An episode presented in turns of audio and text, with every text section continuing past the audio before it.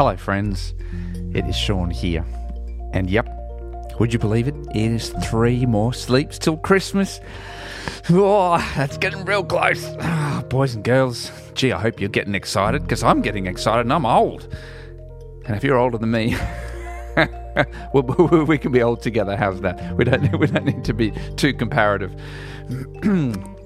I hope this week in the lead up to Christmas is treating you so well. And no matter where you are today, I hope that in the midst of all of this Advent madness, there is a little seed of excitement growing in you as we are about to celebrate the birth of Jesus. What a wonderful time! What a wonderful week. But today, we step out of the Advent narrative for a moment and we enter this different narrative up in that room with Jesus and his disciples. Come on, you and me, let's head back up those stairs. Here we are again, reading together John chapter 15.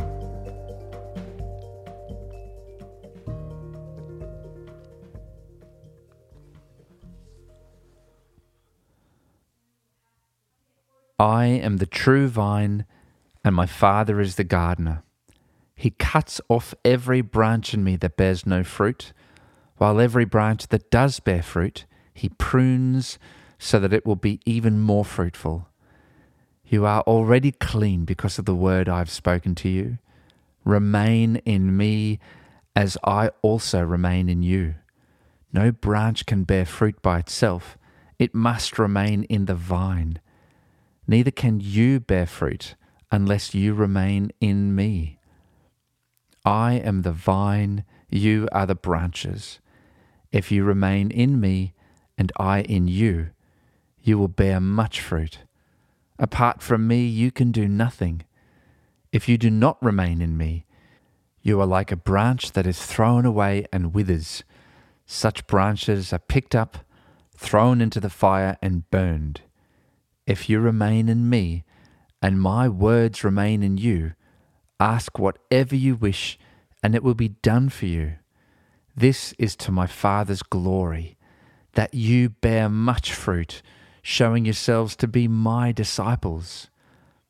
As the Father has loved me, so have I loved you. Now remain in my love. If you keep my commands, you will remain in my love, just as I have kept my Father's commands and remain in his love. I have told you this so that my joy may be in you and that your joy may be complete. My command is this love each other as I have loved you. Greater love has no one than this to lay down one's life for one's friends.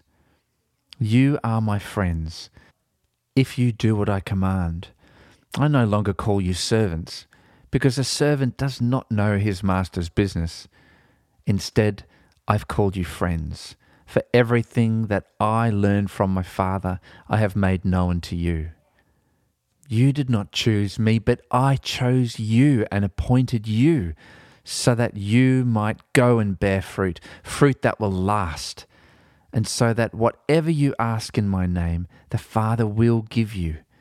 This is my command love each other. If the world hates you, keep in mind that it hated me first. If you belong to the world, it would love you as its own.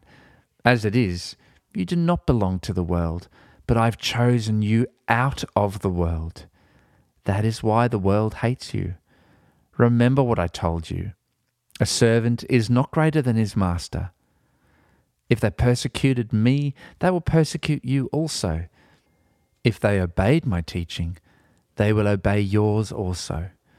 They will treat you this way because of my name, for they do not know the one who sent me. If I had not come and spoken to them, they would not be guilty of sin. But now they have no excuse for their sin. Whoever hates me hates my Father as well. If I had not done among them the works no one else did, they would not be guilty of sin.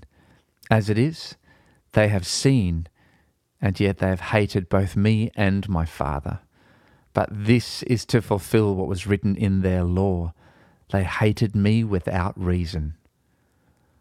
When the advocate comes, whom I will send to you from the Father, the Spirit of truth who goes out from the Father, he will testify about me. And you also must testify, for you have been with me from the beginning.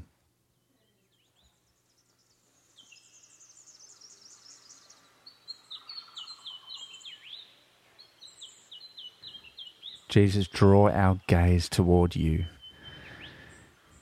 You speak so clearly that we are part of you and you bind us into you and your Father, and you give us your Spirit, and you draw us into your mission. And it makes sense that the world will not understand us, and that when we love and when we live in your ways, that it doesn't make any sense to the people around us.